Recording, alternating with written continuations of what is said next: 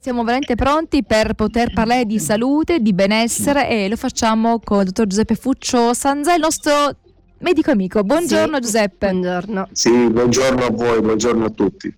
Allora Giuseppe, stiamo parlando e abbiamo parlato per diverse settimane del, dell'apparato respiratorio, insomma di come è composto, dell'importanza che ha eh, per la nostra vita, per la nostra sopravvivenza, di quali sono le patologie e come riuscire un po' a, a prevenire, che è la cosa migliore da fare, ma anche a curare quando già la prevenzione non è stata possibile. Eh, di cosa parliamo oggi sempre in relazione al, al nostro apparato respiratorio? Cos'è ancora importante da sapere?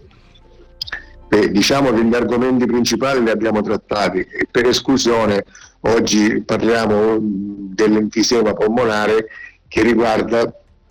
una, è una patologia che riguarda gli alveoli polmonari, quelle piccole cavità a pareti sottili presenti a grappoli all'estremità delle ramificazioni dei bronchi eh, che sono circondati dai vasi capillari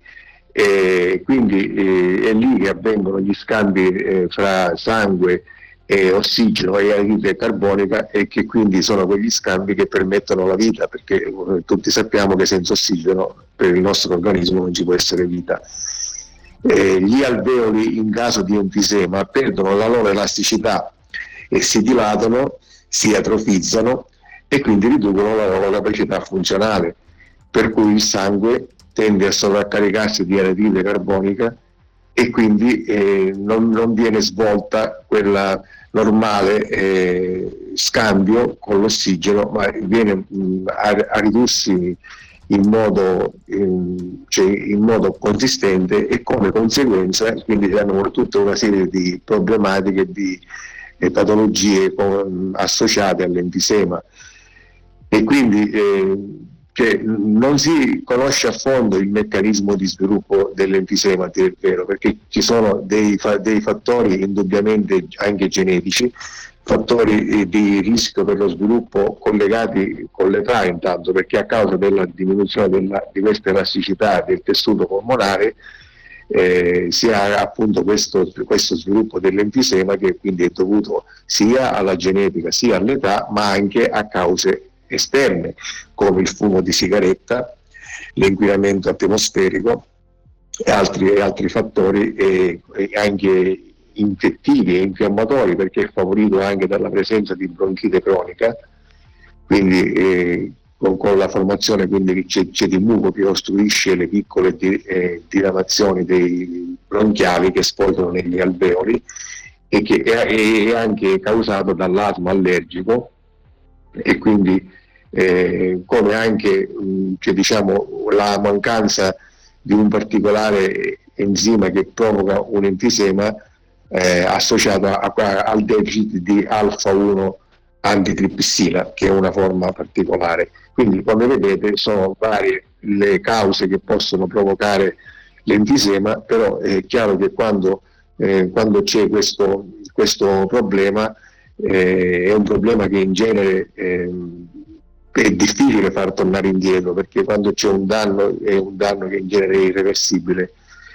e, e quindi bisogna stare attenti a non, a non arrivare all'enfisema perché quando si arriva all'enfisema eh, come ho detto è difficile tornare indietro, si può un po' gestire la situazione in modo tale da non aggravare ancora di più il problema. Quindi i sintomi variano quindi a secondo della gravità della malattia perché ci sono delle forme lievi che possono essere anche asintomatiche. E invece nei casi più gravi i sintomi sono costituiti da dispnea, quindi mancanza di respiro, respiro corto e ansimante, perdita di, cioè di peso, la pelle può essere bluastra, soprattutto a livello delle estremità o delle, o delle unghie, ci può, avere, ci può essere una tosse cronica, con espettorato di catarro vischioso e se queste condizioni peggiorano il, il malato alla fine ha, ha difficoltà eh, di respirazione sempre maggiori e il torace prende una forma particolare che si, forma, che si, che si chiama forma a botte, cioè anziché essere eh, quella forma tipica tipo piatto, che è più del... piatto, no? invece quindi più tondeggiante, esatto. più, più sporgente. Sì. Esatto, brava, ci diventa a botte, quindi sia nella parte anteriore che posteriore del torace sia questa forma arcuata a botte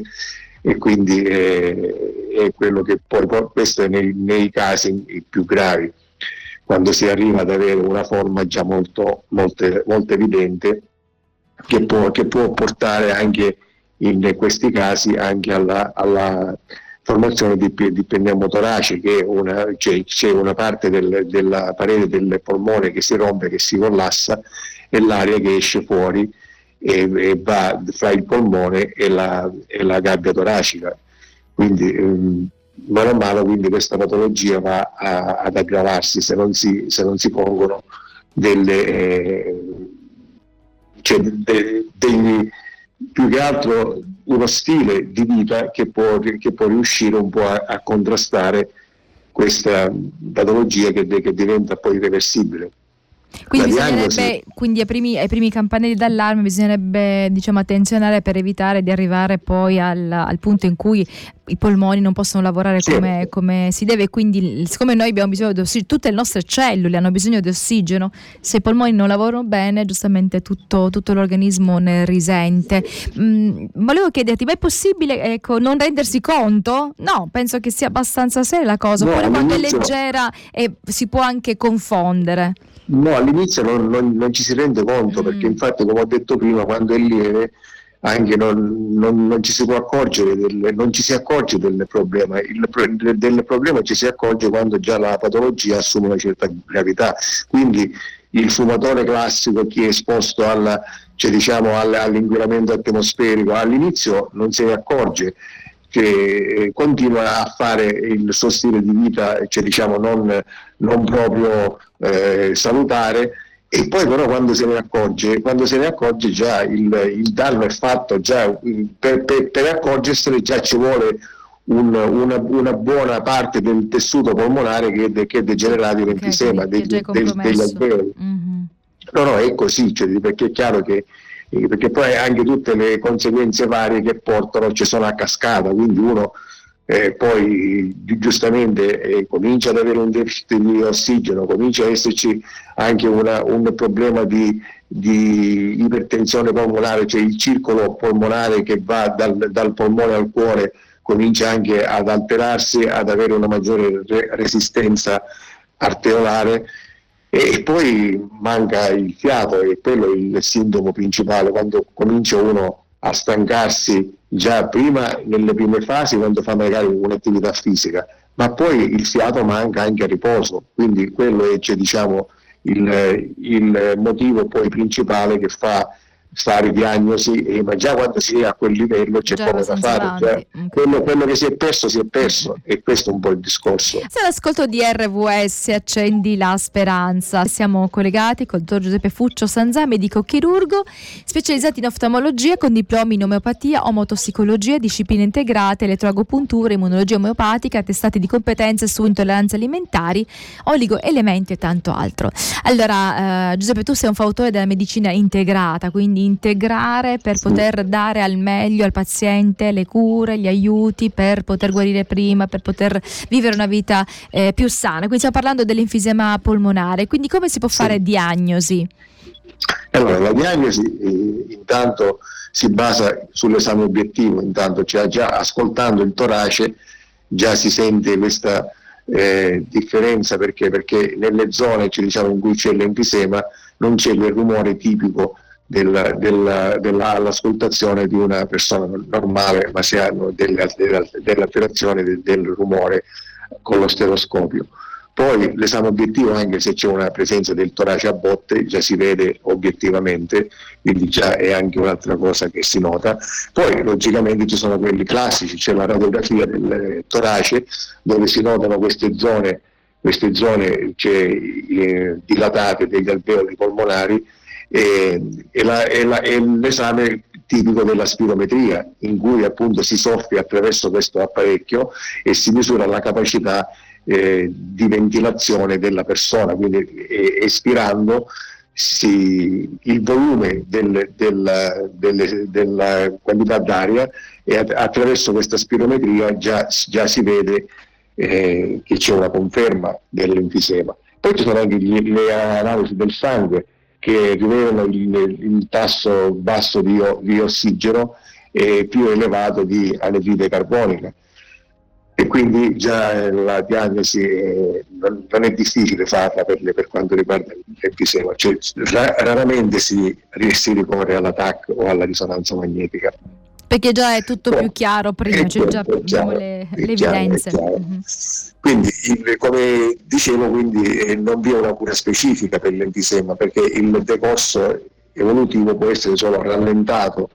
oppure anche arrestato da modifiche dello stile di vita, per esempio smettere di fumare, stabilirsi in zone con basso inquinamento atmosferico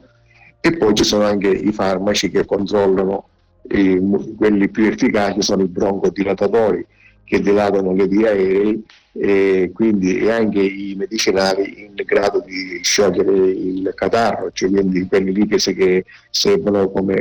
per la, per la espettorazione. Nei casi più gravi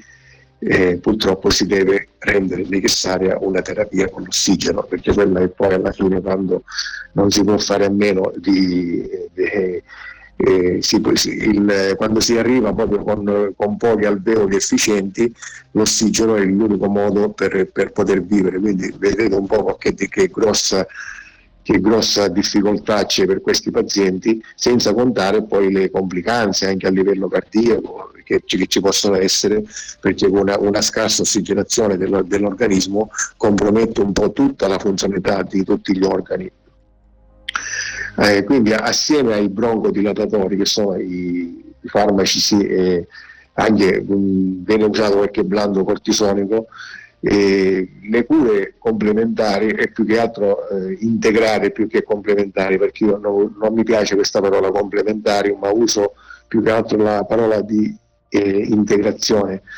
Eh, sono a, a, base sia acetipiante che di un fungo che è il Cordyceps sinensis che un, una, una pianta che aiuta a tonificare e a migliorare l'apporto di ossigeno ai polmoni, quindi ai vari organi.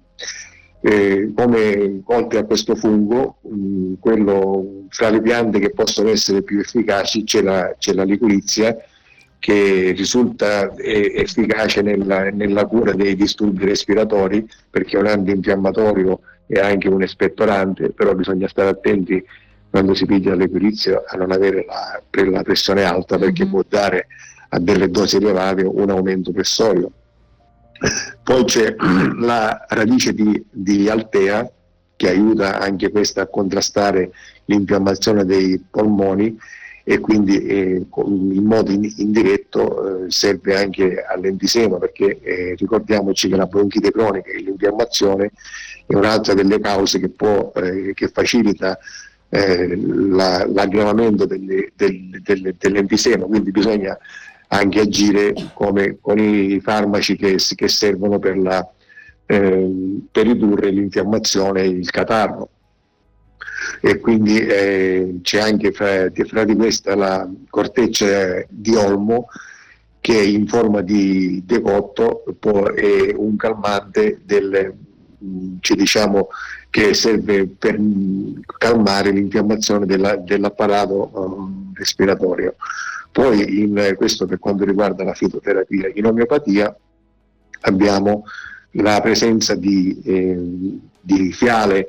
eh, più che altro in associazione eh, di tutti i componenti del ciclo di Krebs che, che è il, il coenzime composito marfiale